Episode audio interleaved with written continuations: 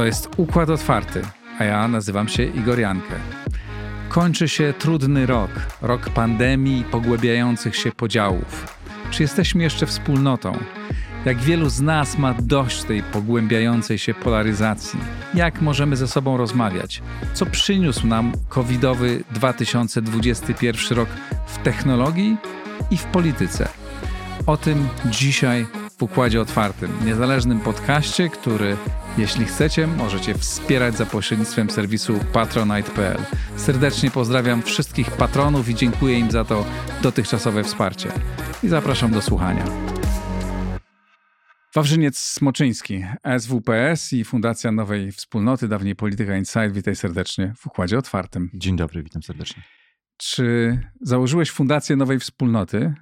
Zanim cię zapytam o samą fundację, to chciałbym cię zapytać, czy uważasz, że w ogóle my jesteśmy jeszcze wspólnotą? Myślę, że jesteśmy nadal wspólnotą narodową. Tak? E, w takim, w takim historycznym sensie, takiego poczucia wspólnego pochodzenia, wspólnej historii, wspólnego terytorium, wspólnego języka. Natomiast nie jesteśmy wspólnotą współczesną, dzisiejszą, jako mm. zbiorowość. To mm. nie.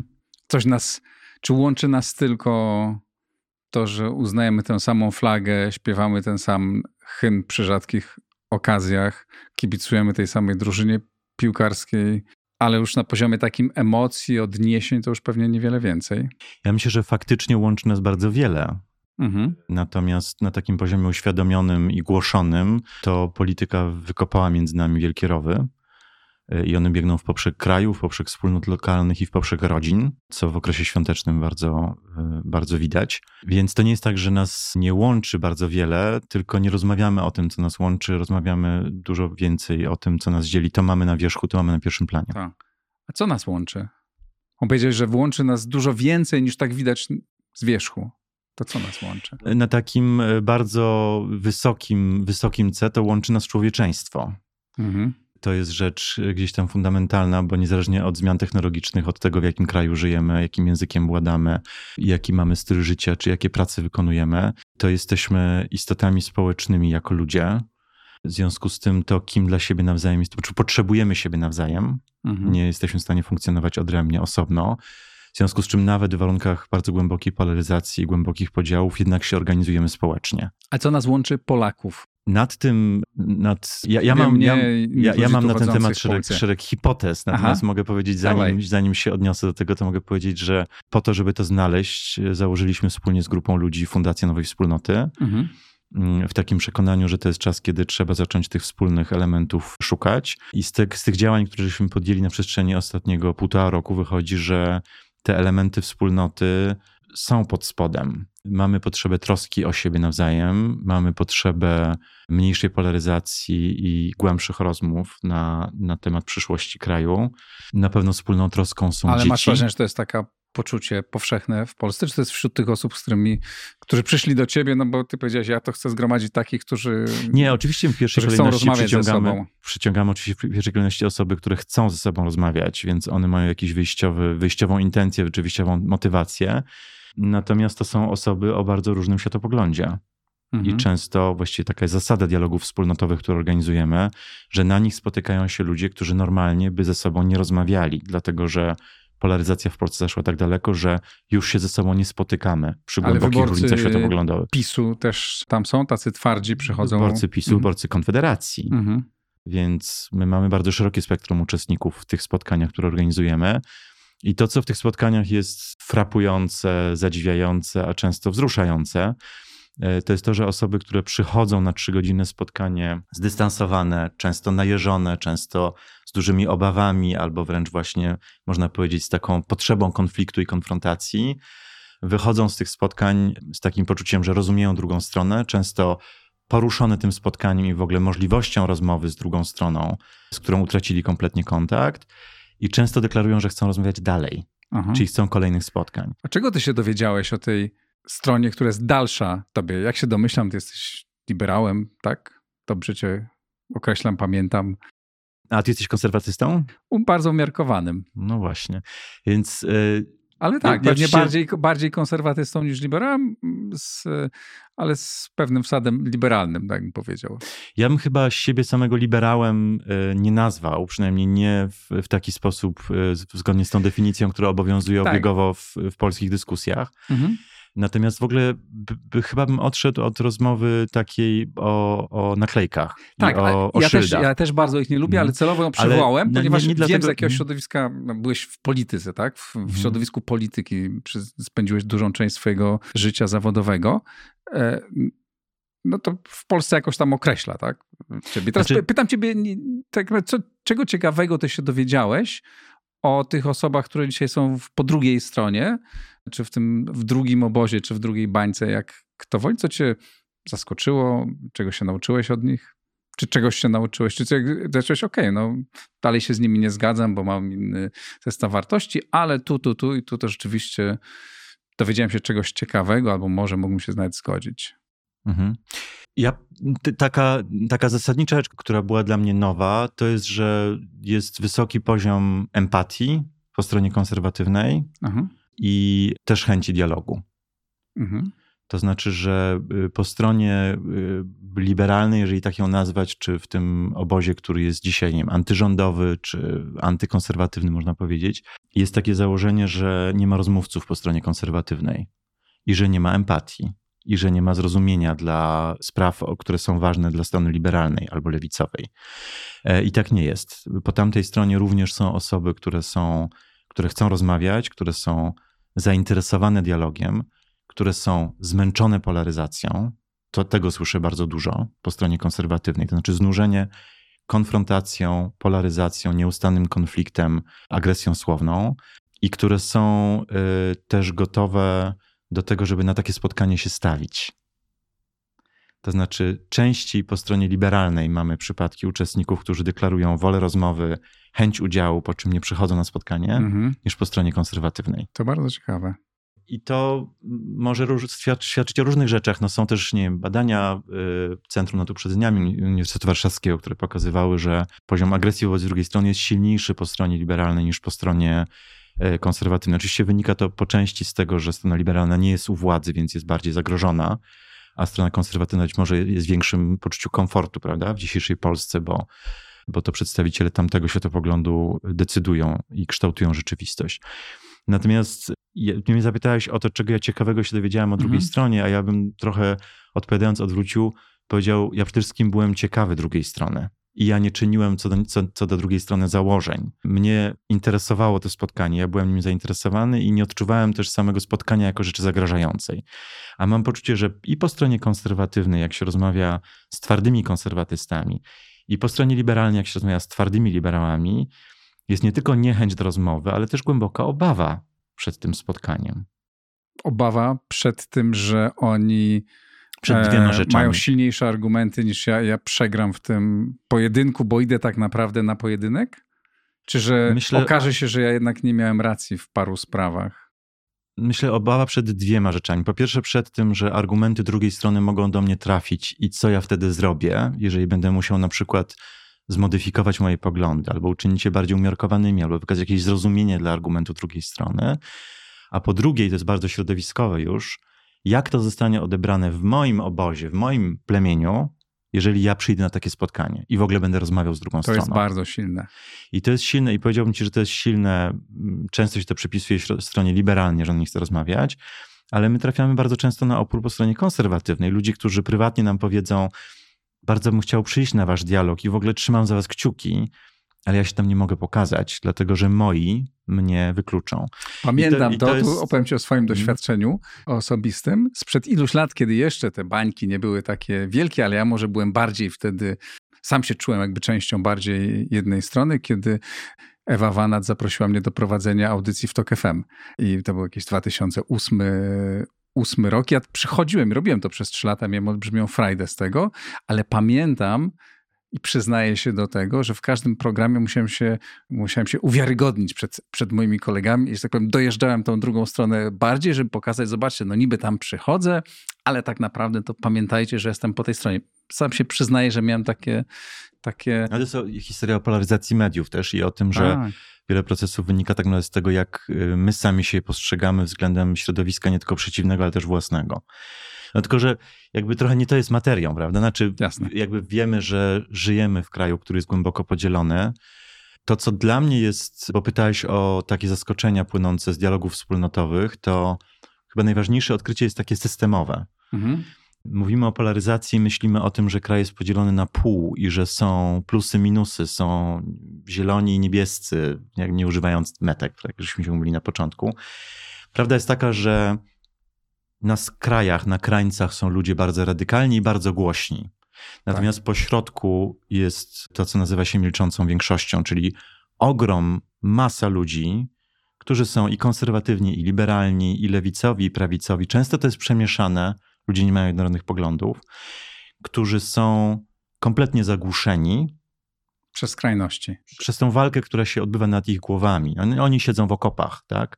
Z A czasami nie, mogą, czasami nie mogą wyjść z tych okopów, chociażby chcieli tak naprawdę. Nie znaczy czują wychodzą się w, w ten sposób, że, że idą w emigrację wewnętrzną, tak? To znaczy... No tak, ale nie mogą zrobić nic, bo mówią, słuchaj, no jestem w takiej sytuacji, że jeśli ja się wychylę, no to dostanę e, e, w łeb, a mimo wszystko, no po tej stronie to przynajmniej mogę przejść, a po tej drugiej to ja, to ja nie przeżyję. Ktoś mi powiedział, jeden z moich znajomych, nie wymienię kto, bo to była bardzo prywatna rozmowa, ale mówi, wiesz, jestem trochę zakładnikiem tej, tej naszej strony. Nie? nie czuję się tu wcale dobrze, ale nie mogę, ale przynajmniej tu mogę żyć. No, moja intuicja jest taka, że zakładnikami tego konfliktu y, nie są pojedyncze osoby, tylko paręnaście milionów Polaków mhm. dzisiaj.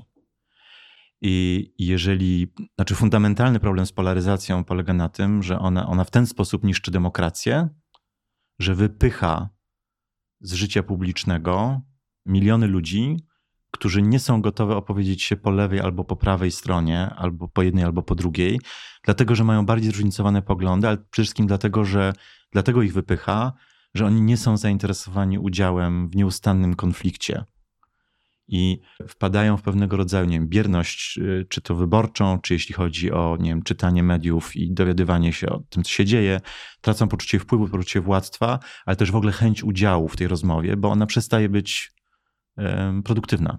Mhm. A ja rozumiem, że ta działalność Twojej fundacji polega na tym, że zbierasz grupy ludzi, wybierasz tematy, które mogą budzić kontrowersje i próbujecie rozmawiać w sposób normalny. Tak, my mamy za sobą y, półtora roku pilotażu, czyli rozpoczęliśmy działalność półtora roku temu z takim zamysłem, że chcemy poszukać sposobu na ograniczenie polaryzacji w Polsce. Takiego narzędzia, które rzeczywiście byłoby jakimś kluczem do, do zmiany społecznej, czyli obniżenia poziomu agresji, można powiedzieć, światopoglądowej w Polsce.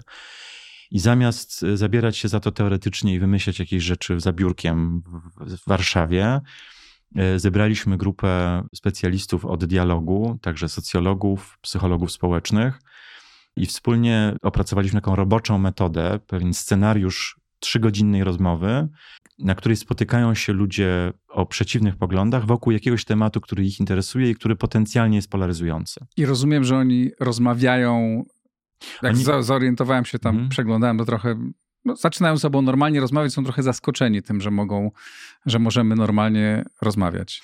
Tak, my organizujemy takie dialogi zarówno na miejscu fizycznie, mamy z sobą dialog w Sieradzu, w Pruszczu Gdańskim, w Żerardowie, e, jak i online, bo pandemia wymusiła przeniesienie części aktywności na, y, do, do sfery cyfrowej, co w naszym przypadku było bardzo pomocne, bo mogliśmy zacząć organizować dialogi ogólnopolskie z udziałem 12 osób z bardzo różnych części kraju wokół tych dużych tematów ogólnopolskich. Oni się spotykają na takim e, spotkaniu, sami się do tych dialogów online'owych zgłaszają poprzez rekrutację na, na Facebooku i na innych mediach społecznościowych. Dialog prowadzi dwoje facylitatorów wykwalifikowanych, czyli jakby osób znających się na tym, jak zapewniać warunki do otwartej rozmowy i bezpiecznej rozmowy. Dialog ma w zasadzie trzy etapy. Pierwszy to jest taki etap poznawania się, mówienia krótko o sobie, o tym, czym się zajmujemy, skąd przychodzimy, po co tu jesteśmy. Drugi etap, na którym e, rozmawiamy o temacie, na przykład nie wiem, o noszeniu maseczek, o patriotyzmie, o social mediach, czy o Wigilii, jak dialog, który odbył się w, ostatnią, e, w ostatni piątek, pierwszy nagrywany dialog. I później rozmawiamy na ten temat i wychodzą w trakcie tej rozmowy o samym temacie, na przykład o maseczkach różnice poglądów. Ludzie zaczynają mówić, jaki mają pogląd na daną sprawę, dlaczego tak myślą. I stopniowo w miarę tej rozmowy facylitatorzy zachęcają też do tego, żeby zejść z tego poziomu poglądu, o jej opinii, wyrozumowanej, tego wszystkiego, co jest intelektualne, na poziom tego, jakiego rodzaju osobiste doświadczenie się kryje za tym, że ja tak, a nie inaczej myślę na przykład o patriotyzmie. Co powoduje Twoim zdaniem, że ci ludzie zaczynają ze sobą normalnie rozmawiać, a nie atakować się? Zaufanie. Zaufanie, które rodzi się podczas rozmowy? Zaufanie do siebie nawzajem, do uczestników. No tak, ale rozumiem, że przychodzą ludzie, którzy się nie znają i którzy wiedzą, że po drugiej stronie są ci, którzy myślą kompletnie inaczej niż ja. I Trochę się jest, pytam o to, jakby, to jest, co to, można, jak to można wykorzystać, to doświadczenie szerzej, tak? Z czego się bierze ja w ogóle nie to, że ludzie ja, zaczynają rozmawiać? Ja, ja, jestem bardzo przeciwny logice wykorzystania doświadczenia. Aha. W takim sensie, że uczestnicy dialogów, zanim podejmą decyzję o zarejestrowaniu się, już dają nam jako organizacji duży, ogromny kredyt zaufania. Mhm. Bo wchodzą w pewną sytuację, my jesteśmy młodą organizacją, istniejącą od niedawna, więc decydują się na to, żeby e, wziąć udział, żeby spotkać się z osobami, których kompletnie nie znają, które mają przeciwny mhm. pogląd.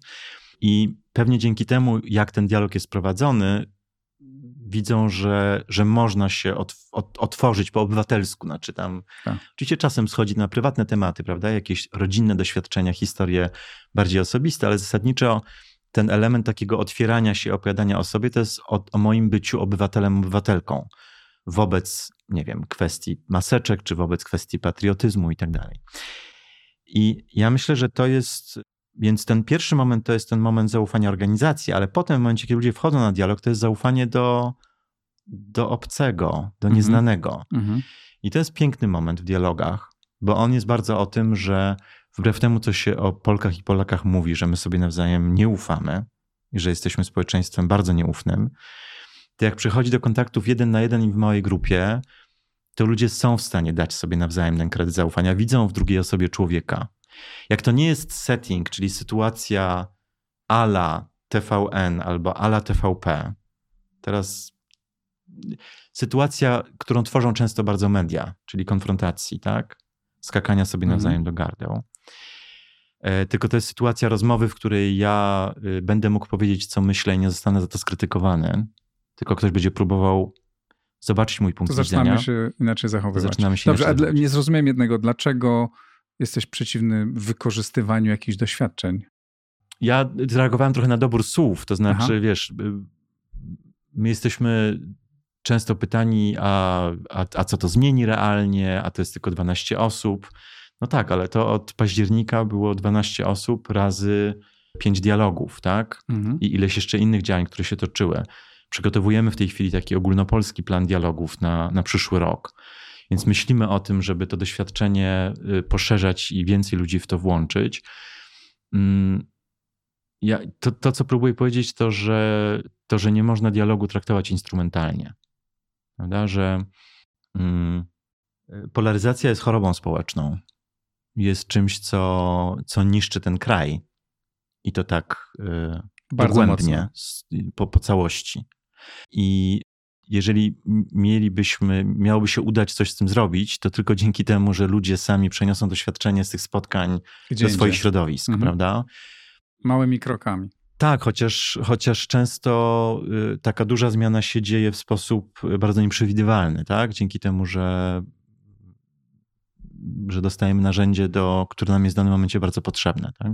To wszystko jest bardzo ciekawe dla mnie, dlatego że jest mi to też bardzo bliskie i ten, tam, ten mój podcast jest w założeniu też mhm. taki ma być takim miejscem spotkań i normalnej rozmowy o różnych, e, o różnych rzeczach. Dlatego jak zobaczyłem, że to robisz, chciałem cię bardzo zaprosić i, i porozmawiać i bardzo się cieszę, że to o tym e, rozmawiamy. Ale z drugiej strony robisz to, ja też robię ten swój program w czasie, kiedy ta polaryzacja znowu rośnie, kiedy ci główni bohaterowie tej, tej walki jakby zbroją się coraz bardziej. Znaczy znowu mamy Polskę Tuska i Kaczyńskiego, którzy w zasadzie za główną metodę walki y, uznali nie budowanie nowych programów, tylko wy, wymianę ciosów, no bo to budzi zainteresowanie, emocje, skupia tych najwierniejszych, swoje wojska wokół siebie i to, jak się obaj przekonali, działa. Jakie jest pytanie? No właśnie, co z tym dalej? I rozumiem, że nie ma na to dobrej odpowiedzi, ale może, może masz coś w głowie. Y, ja y, przez lata obserwowałem politykę zawodowo i zajmowałem się analizą polityczną i też dalej, y, dalej to robię. Natomiast polityka, taka jak ona dzisiaj wygląda, przestała być dla mnie źródłem inspiracji i nadziei na, na lepszą przyszłość. I to tak, też łączy. Tak na to, na to odpowiem, ale tylko, że moim zdaniem nasze problemy staną się niebawem dużo poważniejsze. Zgadzam Może tak się. powiem, że mamy, mamy na karku, y, przypuszczalnie czeka nas wojna na Ukrainie, czyli naruszenie bezpieczeństwa w najbliższym sąsiedztwie 40% zwyżki cen energii, 20-30% zwyżki cen żywności. To jest kryzys bezpieczeństwa, to jest kryzys społeczny, mamy toczący się kryzys zdrowotny. To są wszystko elementy, które sprawiają, że ludzie mają jeszcze więcej powodów do tego, żeby e, się różnić. A być może za kilka I... lat jeszcze wojna amerykańsko-chińska, i, która wywoła bardzo wiele efektów również, również dla nas. Moja refleksja a propos pytania o politykę jest taka, że y, staram się nie zajmować rzeczami, na które nie mam wpływu, a działać w tych obszarach y, i to nas łączy w, w tej grupie fundacyjnej dwudziestu paru osób, które, y, które się tym zajmują.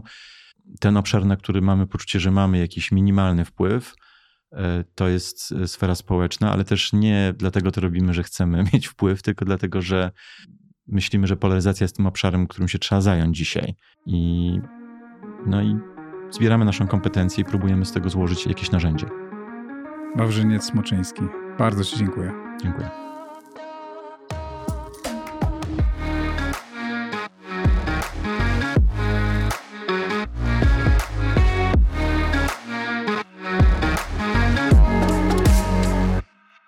Maciej Kawecki, prorektor do spraw innowacji Wyższej Szkoły Biznesu, prezes Instytutu Lema. Dzień dobry. Dzień dobry, witam Państwa, cześć. Co w tym roku się wydarzyło przełomowego w nowych technologiach, w, w naszej cywilizacji? Wydarzyło się bardzo dużo, ale chyba najważniejsze są trzy elementy dla mnie. Pierwszy to jest związany z metaversum. Jakiś czas temu Mark Zuckerberg pod koniec 2021 roku zapowiedział, że czeka nas metaversum. Zmienił nazwę swojej spółki na Meta i zapowiedział, że przyszłością internetu będzie tworzone przez niego metaversum. Mhm. I pewnie gdyby powiedział to tylko Mark Zuckerberg, to bym nie przywiązywał do tego większej wagi, ale okazuje się, że mm, wcześniej tak naprawdę wszyscy najważniejsi liderzy technologiczni na świecie mówili również o metaversum. W 1988 roku Stephen Hawking już pisał o metaversum, nazywał go wtedy meta-uniwersum. Dlaczego to jest tak ważne? Dlatego, bo Jeszcze najpierw... też powiedz w pięciu słowach, bo ja wiem, że wszyscy o tym piszą i wszyscy o tym mówią, a tak naprawdę nie wszyscy. Nie no każdy z naszych słuchaczy, mówię, widzów Do tego zmierzam. Wie, najpierw zdigitalizowaliśmy sobie informacje i stworzyliśmy internet. Stworzony do tego, żeby mieć pliki pomiędzy nami. To nam nie wystarczyło. Zdigitalizowaliśmy sobie relacje pomiędzy nami i stworzyliśmy stworzyliśmy media społecznościowe. To nam nie wystarczyło. Zdigitalizowaliśmy sobie rzeczy, przedmioty, stworzyliśmy mieszaną, rozszerzoną, wirtualną rzeczywistość. Są te gogle wiarowe, które zakładamy sobie na głowę. To nam też nie wystarczyło. Czego jeszcze nie zdigitalizowaliśmy? Co nam jeszcze zostało do zdigitalizowania? Zostało nam zdigitalizowane nasze zmysły, nasze uczucie, nasze emocje. I to jest właśnie metaversum. To jest sytuacja, w której dzisiaj oglądają nas tego. widzowie, oglądają nas dzisiaj widzowie, oni nas widzą, ale my ich nie widzimy. Dlatego, bo internet nie daje nam dzisiaj technicznych możliwości, żebyśmy ich wszystkich tutaj w postaci hologramów zobaczyli, mogli z nimi porozmawiać. Metaversum to jest próba zmiany zupełnej technologii, z której korzystamy. To nie jest internet piątej, szóstej, siódmej generacji. To jest nowa technologia, która da nam możliwość wchodzenia w bardziej pogłębione relacje pomiędzy nami. I 2021 był pierwszym, w którym wszyscy giganci technologiczni spójnie powiedzieli, tak, to jest nasza przyszłość. To jak to zacznie I ja działać, się z tym zgadzam. I będziemy tu sobie prowadzić tę rozmowę. To, będziemy to jak mieć więcej widzów wyglądało? w postaci hologramów. A oni będą... Będą dookoła nas, będziemy mieć gogle VR-owe i będziemy mogli na przykład w trakcie rozmowy zadać pytanie takiemu widzowi, e, mhm. albo on będzie mógł nam zadać pytanie, my mu spojrzymy w oczy, tak naprawdę hologramowi i odpowiemy na to pytanie. I to nie jest perspektywa 100 lat czy 50 lat. To jest perspektywa zapewne 8, 10 lat, kiedy wejdziemy w taki obszar internetu. Drugi, okay. drugi z, Metaversum pierwsze, drugie? Pierwsze metaversum. Drugie to jest pokazanie, że pandemia nie zmieniła tak dużo, jak myśleliśmy, że zmieni. Myśleliśmy, że będziemy wszyscy pracować online, że zapomnimy... No, ale jednak zaczęliśmy w dużej, to, nie, dużo Wszystkie możliwe raporty online. dzisiaj pokazują, że pracodawcy chcą wrócić do modelu tradycyjnego. To jest niewielki odsetek e, przedsiębiorców, którzy chcą pozostać wyłącznie w modelu online'owym. Co najmniej chcemy hybrydy. My chcemy, uszanujemy, podoba nam się to, że pracujemy zdalnie, że możemy decydować o tym, gdzie pracujemy, ale chcemy mieć jednak pogłębione relacje pomiędzy nami. I to powoduje, że pełna forma online się nie sprawdzi. I to pokazał nam rok 2021. Gdybyśmy się spotkali rok temu, to pewnie mm. bym mhm. ci powiedział dzisiaj, że Wszyscy pandemia, będziemy tylko online. Wszyscy będziemy tylko online. Pandemia zmieniła absolutnie wszystko. Dzisiaj z pełną odpowiedzialnością mogę powiedzieć, że wiemy o tym, że tak wiele nie zmieniła. Prawda jest taka, zgodzę się z tobą o tyle, że ten podcast, przecież mógłbym się z tobą umówić, że ty swoi, siedzisz przy swoim komputerze, ja przy swoim e, i nagrywamy to, jakość tego byłaby niewiele gorsza. I w roku gorsza, 2020 byśmy to robili. Ale... E, ale jednak za wszelką cenę dążę do tego, żeby się spotkać bo to jest coś e, e, zupełnie z człowiekiem, innego. bo jest zupełnie inna chemia. Wiele rozmów nawet y, do tego podcastu prowadzę online, bo ktoś mieszka daleko ale dużo lepiej jest, jak siedzisz tutaj. Ja się cieszę, że Ciebie spotykam na żywo. I trzeci obszar to jest zmiana zupełna trendów w funkcjonowaniu mediów społecznościowych, które dzisiaj nas jednak otaczają to już w 2020 roku to podejrzewaliśmy, dzisiaj już wiemy, że nastawiamy się na albo bardzo pogłębione, długie, podcastowe, streamingowe treści on demand, czyli takie, które oglądamy na żądanie, wtedy kiedy chcemy. Tak jak układ otwarty. E, tak jak układ otwarty, tak jak, e, tak jak po prostu podcasty, jak mhm. układ otwarty. Ale to jest też drugi, druga strona medalu i to są bardzo krótkie formy treściowe. To jest taki TikTok i fenomen TikToka, który w 2021 roku jest pierwszym w historii medium społecznościowym, który przekroczył miliard użytkowników. Facebookowi, Instagramowi zajęło to 8 lat. Y, TikTokowi zajęło to niespełna 2 lata. I to jest absolutna rewolucja. Wpływ na to miały również rok 2021 i niekończąca się fala wpadek wizerunkowych po stronie Facebooka i odwrócenie się użytkowników. Ta widownia staje się coraz starsza, prawda? Zeznania Francis Hogan w parlamencie Stanów Zjednoczonych. E, zmowa googlowo-facebookowa i akt oskarżenia sekretarza generalnego USA względem dwóch kluczowych menadżerów Facebooka i Google'a. E, sześciogodzinna pierwsza w historii przerwa w funkcjonowaniu Instagrama, Facebooka i Whatsappa, która nam znów pokazała, że te media mogą nie no funkcjonować. I też zarzuty o ingerencje e, polityczne. E, w przypadku zarzuty Twittera na przykład, na tak? przykład blokowanie tak. prezydenta, cokolwiek nie tak. pomyśleli. Tak. Chociaż to była końcówka 2020 roku. Okej, okay, no to jest ten, ale, ale mniej więcej okres, to, jest, tak. to jest ten czas, zaczyna się więc... mówić. No tak, ale za chwilę e, to narzekamy na tych gigantów, ale właśnie nam rodzi się i to chiński gigant i za chwilę będziemy narzekać na TikToka bardzo mocno. Tak i, i to jest ten trend, który, który moim zdaniem jest tym trzecim, który ja zdecydowanie wynoszę przed nawias. Coś w Polsce się wydarzyło bardzo ważnego? No mieliśmy IGF, Internet Governance Forum, czyli forum e, ONZ-u dotyczące technologii, które, które było pewnie z technologicznego punktu widzenia najważniejszym wydarzeniem w Polsce, ale ono prawie nic albo nic nie zmieniło w tym obszarze. Rozwój kilku polskich przedsiębiorców, którzy stali się e, unicornami, unicornami, czyli jednorożcami, podmiotami wycenionymi ponad miliardy dolarów. Mamy InPost, niebywały rozwój tej firmy. I to jest coś do odznaczenia, myślę, na skalę, na, jako wydarzenie. Tak, tak, tak mi się wydaje. Ale nic takiego punktowego, rewolucyjnego. jednego, rewolucyjnego, spektakularnego, co się wydarzyło w Polsce, nie przykuło mojej uwagi, niestety. Za rok porozmawiamy o tym, co się wydarzyło, wydarzy w tym roku, który za chwilę się zacznie. Maciek Kawecki, bardzo serdecznie Ci dziękuję. Dziękuję bardzo. Przypominam, że słuchacie Państwo Układu Otwartego, niezależnego podcastu, którego rozwój możecie wspierać za pośrednictwem serwisu patronite.pl. Podsumowujemy kończący się rok. Tomasz Karoń, strateg polityczny, badacz opinii publicznej, pracowałeś dla wielu różnych partii, obserwujesz społeczeństwo. Witaj. Witam. Dzień dobry. Witam. Co ważnego stało się w tym kończącym się roku w Polsce? Stało się kilka rzeczy. No, bez wątpienia wyborcy Prawa i Sprawiedliwości, część nie przyznaje się obecnie do tego ubrukowania, ale tak było już kilkakrotnie. To znaczy, tak było kilkakrotnie. Pytanie, no teraz wielkie wyzwanie przed Prawem i Sprawiedliwością, czy ci wyborcy po prostu wrócą. Ja zawsze miałem tę okazję obserwować na fokusach, tak, kiedy Prawo i Na badaniach na badaniach fokusowych, tak, badaniach gdzie przychodzą, gdzie, gdzie, przychodzą, tak, gdzie przychodzą ludzie i zawsze, kiedyś Prawo i Sprawiedliwość miało kłopoty, zawsze ludzie nie chcieli się przyznawać, na, że głosowali na Prawo i Sprawiedliwość. To jest, to jest y, stały leitmotyw. Ja myślę, że no, dzisiaj to wyzwanie jest takie, no, czy ci wyborcy wrócą, I to jest, to, jest, to jest największe wyzwanie tak naprawdę przed Prawem Sprawiedliwością. To, co się też stało, to co jest ciekawe, to pomimo tylu kryzysów, które ma Prawo i Sprawiedliwość, no dalej jest liderem sondaży. To jest ewenement, powoduje? To jest ewenement na skalę no. europejską.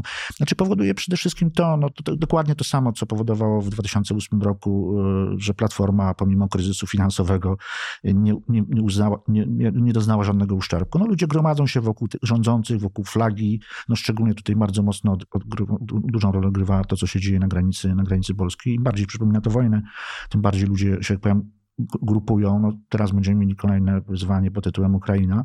Są takie głosy, że Rosjanie czekają tylko aż ziemia zamarznie i ruszają. E, więc, więc to bym powiedział tak, że... że Tą rozmowę nagrywamy tuż przed świętami. Miejmy nadzieję, że w momencie, kiedy Państwo to oglądają jeszcze, czy słuchają, jeszcze do tego nie doszło, ale, ale może już to będzie. Dokładnie. Więc powiedziałbym tak, z mojej perspektywy najciekawsze jest to, że Prawo i Sprawiedliwość utrzymało pozycję lidera. Ciekawe jest to, co się stanie z jego wyborcami, którzy dzisiaj zaczęli trochę wątpić, czy, czy wrócą tak, jak zawsze wracali. No i to jest moim zdaniem najciekawsze. No, potem jest... Kto może mieć propozycje dla tych, którzy zwątpili w PiS? Rozumiem, że to są ci wyborcy bardziej centrowi. Ta. Czy ci bardziej, czy to są też ci, którzy być może płyną w kierunku Konfederacji? Powiem tak te przepływy z tymi przypływami, to trudno, trudno, to tak powiem, te narzędzia, które mają firmy badawcze, no nie są zbyt czułe, żeby tak naprawdę to obserwować tak dokładnie, ale dzisiaj mamy badanie, dzisiaj pojawiło się badanie, że znaczna część Polaków w ogóle nie wierzy, że opozycja się nadaje tak naprawdę do przejęcia władzy i do rządzenia, nie wiem, czy widziałeś? Tak. Mówmy się, no Prawo i Sprawiedliwość dlatego jest liderem raz, że ma masę kryzysów, tak naprawdę ludzie się boją, a szczególnie ten kryzys na granicy, ale jest jeszcze coś jeszcze jednego tak naprawdę, że Prawo i Sprawiedliwość no mimo wszystko no, daje pewne konkretne korzyści, tak? No ludzie wolą, to behawioryści to mówią, ludzie boją się stracić to, co mają, zyskać mm -hmm. nie wiadomo co. A mam problem z opozycją, no bo opozycja nawet nie powiedziała tego, co, nie przedstawiła żadnej alternatywy. No to jest tak samo jeden z powodów, bardzo ważnych powodów siły Prawa i Sprawiedliwości, że po prostu nie ma alternatywy. No, Platforma Obywatelska robi to, co umie najlepiej. Znaczy odgrywa rolę tak naprawdę firmy ubezpieczeniowej, która mówi, słuchajcie, zachowaliście prestiż, jesteście mądrzejsi, racjonalni, czyści i, i, to, i tak obsługuje. No i potem będzie mobilizowało tych swoich wyborców i demobilizowało wyborców PiSu. No. Zaraz porozmawiamy o, o opozycji, o Platformie. Jeszcze na koniec ostatnia rzecz dotycząca PiSu. Rozumiem, że takie przekonanie bardzo często wśród ludzi interesujących się polityką, że dobrze, no drugi raz wygrali, ale trzeci raz to już, to już nie mają szans oczywiście wybory dopiero będą za dwa lata, czy za półtora roku, no prawie za dwa lata, to uważam, że nie jest to jeszcze przesądzone, że PiS przegra następne powiem, trzecie powiem, wybory. Powiem tak. Ja, że straci władzę. Tak, ja o tym nie mówiłem wcześniej. No, były masy okazji, ale gdzieś tam w pewnym momencie się wykpiłem tym, mówiąc, że pewnych rzeczach się nie mówi. Ale chyba już trochę czasu minęło, więc mogę powiedzieć. Ja brałem udział w przygotowywaniu konceptu przy drugiej turze wyborów prezydenckich. I sobie nawet wymyśliłem zdanie, takie jedno zdankę, które potem zostało rozpisane na wiele wariantów. Wraz z Trzaskowskim wróci bieda. I to poszło do wszystkich Polaków. Do wszystkich. A pracowałeś dla kogo wtedy? No, dla Andrzeja Dudy. Mhm. Ja pracowałem dla, powiedzieć, mogę powiedzieć, pracowałem dla rządu. Mhm. E, no. I to, to, to pokazuje, jakie zdolności mobilizacyjne ma Prawo i Sprawiedliwość i jak bardzo może nastraszyć tym, że się straci to, co się ma. Mhm. Tak? Możesz dużo ludziom obiecywać, ale ludzie wolą to, co jest bliższe ciału tak naprawdę. Mhm. No, i, I te zdolności no mobilizacyjne są olbrzymie. Ale wrócił też w tym roku kończącym się, wrócił Donald Tusk.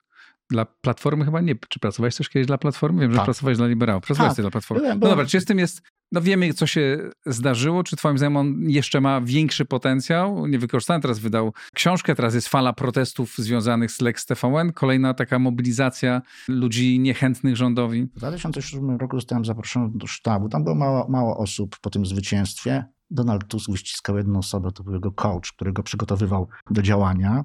To był inny Donald Tusk tak naprawdę. To był Donald Tusk raz, który był bardziej, bardziej no był młodszy. Dwa, miał świetny koncept, tak? Bo umówmy się, no, w polityce trzeba obsługiwać jakąś, jakąś wizję. Tak? On miał wtedy tą wizję, Polacy chcą żyć i pracować jak Europejczycy. jakoś tam przemyciłem ten, ten koncept, oni to zamienili na mówię już o, mówię już o wykonawcach, tak, na Drugą Irlandię, cud, cud gospodarczy, i on to obsługiwał. Polacy chcieli iść do Europy, tak. I Donald Tusk wiadomo po co był, tak? W końcu sam sobie do tej Europy poszedł, a myśmy tu zostali. Ale generalnie rzecz biorąc obsługiwał tą, tą aspirację, tak? No i PiS potem musiał się do tego odnosić. No już w 2011 roku, wtedy pracowałem dla Prawa i Sprawiedliwości, bo w 2007 roku po przegranych wyborach dla PiSu zrobiłem mi audyt no to PiS musiał się do tego odnosić, no więc musiał właśnie mówić, nie wiem, Polacy zasługują na więcej, tak? Czy musiał to jakoś też rozgrywać, musiał się do tego odnosić, co, no, co oczywiście było defensywne, tak? I dopóki, dopóki nie powiedział, że Polska w ruinie, tak? To grał nie swoją narrację, tylko musiał się odnosić, no bo ta, ta narracja taka proeuropejska, chęć tak Europejczycy była dla Polaków bardzo istotna, no potem, ale potem zmieniła się Europa, tak, był kryzys w Europie, kryzys w Grecji, Polacy pomyśleli sobie, a może na tej Europie nie jest tak fajnie, może skupmy się na naszym lokalnym podwórku, a tu mamy Polskę w ruinie, bo nawet jeśli ona nie była w ruinie, to ludzie w głowach myśleli, że ona jest w ruinie. No dobrze, ale porozmawiajmy o tym, o tym 2021 tak. powrocie Donalda Tuska i jego perspektywach na kolejny polityczny sezon, no wydawałoby się, że jakby tego mięsa, z którego może korzystać, jest dużo, tak? No, konflikty, rząd skonfliktowany z wieloma państwami, instytucjami międzynarodowymi, wywołuje napięcia, problemy z Unią, teraz problemy ze Stanami. To nie jest dobra pożywka dla bardzo doświadczonego przecież polityka, jakim jest Donald Tusk. Może starszego, ale też bogatszego tak, doświadczenia. Ale na razie jakbyśmy mieli tak podsumować, wycisnąć z tego jego wypowiedzi, tego od czasu powrotu, on nic ciekawego na razie jeszcze nie powiedział. No, no. nie powiedział, to się Nie prawda. powiedział nic ciekawego, ponieważ też nie obsługuje żadnej społecznej, mocnej, silnej emocji. No on tylko obsługuje jedną emocję, pod tytułem PiS jest zły, no i, no tak. i no, no, to, to, to nie wystarczy a Hołownia ma jakąś, obsługuje jakąś ważną emocję i może odegrać większą rolę? Hołownia jeszcze nie rządził tak naprawdę. I to jest jego, to największy, jest jego największy kapitał. Też ja upatruję tak samo w tym, że to jest taka trochę, ta, jego partia jest taką marką parasolową. Tam i lewicowcy się zmieszczą, i katolicy. Więc no, to jest tak... Przed południem tak, mówi do tak, lewicowców, tak, tak. Po, po, południu do konserwatystów. Bardzo celna uwaga. Południe do pisowców. Bardzo celna uwaga. To jest marka parasolowa, tak, tak, tak, którym się różni ludzie mieszczą. On na tyle, jak powiem, nie, nie konkretnie opowiada, e, bardzo ogólnie mówi, więc na, na niego można zaprojektować sobie różne pragnienia, marzenia i tak dalej, i tak dalej. No pytanie, czy, czy, czy to wystarczy też. No. Mhm. A twoim zdaniem jest miejsce na jakąś nowe, na jakieś nowe, poważne ugrupowanie po stronie powiem, opozycyjnej? Powiem, tak, ja byłem ostatnio na spotkaniu, zostałem zaproszony na spotkanie przez, przez liberałów. E, było tam dużo znanych nazwisk, mi znanych, ale znanych też opinii publicznej. No pytaniem jest się o to, czym jest dzisiaj liberalizm ja tam się bardzo nie znam, czym jest liberalizm. Opowiadałem o książce mojego mistrza Krzysztofa Okopienia Most na Bogu, czyli dwa totalitaryzmy. Opowiadałem o tym, że na tym moście zawsze stoi człowiek i to jest istota liberalizmu. Nie liberalizmu wygrywający, tak? Nie neoliberalizm jest tutaj kluczem. Tak naprawdę kluczem jest że jest człowiek tak naprawdę, którego, którego trzeba bronić. No, ja mam taki sam most, taki, tylko nie na Bogu we Wrześciu, tak? tylko w Wyszkowie. Tak? Po jednej stronie tego mostu jest plebania w Wyszkowie, gdzie był dzierżyński kon, przyjechał w 20 roku i chłopaki, a z drugiej strony na zachodniej domiły kominy Treblinki, tak? Ale dzisiaj jak na tym moście, no to dzisiaj z jednej strony ze wschodu idą Chińczycy autorytaryzm, tak? A z zachodniej korporacje, tak? Wielkie, które tak samo chcą zdusić tego człowieka. No i to jest istota liberalizmu tak naprawdę. I tylko tak ustawioni liberałowie, no mogą, tak powiem, zawalczyć o coś. A co oni mają powiedzieć? I kto miałby to powiedzieć? I kto był na tym spotkaniu? Nie, no tego jeszcze nie mogę powiedzieć, teraz się wykręcę. Natomiast powiedziałem im, wychodząc, powiedziałem, że po to tam przyszedłem, powiedziałem im, wiecie, gdzie są wasi wyborcy? No, zapytali, no gdzie? Mówię, na lewicy. No mówmy się, no, lewica polska ma wyborców liberalnych w większości. A to było to spotkanie, o którym mówiłeś, to było spotkanie ludzi, którzy chcieli tworzyć zupełnie nowe ugrupowanie? Na razie chcieli się pomyśleć zastanowić się, co aha. mają obsługiwać, no bo mówmy się, to nie mogą obsługiwać już tego liberalizmu gospodarczego aha. jeden do jednego, no bo on ma kłopoty. Okej, okay. ostatnie pytanie. COVID przez ten rok, czy on wpłynął na polską politykę jakoś zasadniczo? I też o, nie porozmawialiśmy o lewicy, co się z nią stało, bo tak chyba się zjeżdża, chociaż wydawał się czas dla niej dobry. Powiem tak.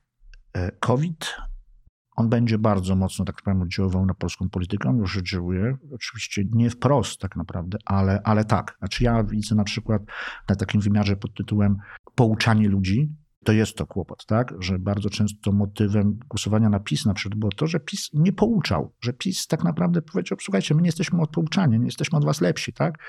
A poprzez fakt, że no, opóźnia te powszechne szczepienia, no jest skazany na to, że jego ministrowie, ale tak samo eksperci pouczają tych ludzi, a Polacy tego nie lubią i mówmy się, no bardzo często motywacją głosowania na PiS był właśnie taki anty, taki, taki no, że to nie było takie elitarne, że oni byli brat łata Jarosław Kaczyński, tak? Bez takich dużych oczekiwań względem ludzi, tak? Mówmy się, no Jarosław Kaczyński nie rządził tak naprawdę poprzez to, że dokładał kolejne reformy, tak? Albo nie rządzi tak, tak? On mówi, dobra, słuchajcie, pracy, no dostrzeżcie trochę kaski, podciągnijcie tabory, jak on to mówi. To był czas wzrostu, małej stabilizacji, mhm. odpoczynku, tak? Gdzie nikt nikogo nie rugał i nie mówił, słuchajcie, musicie więcej podróżować, musicie być bardziej mobilni, musicie coś zmienić znowu w sobie. Ludzie, mówmy się, no, odetchnęli.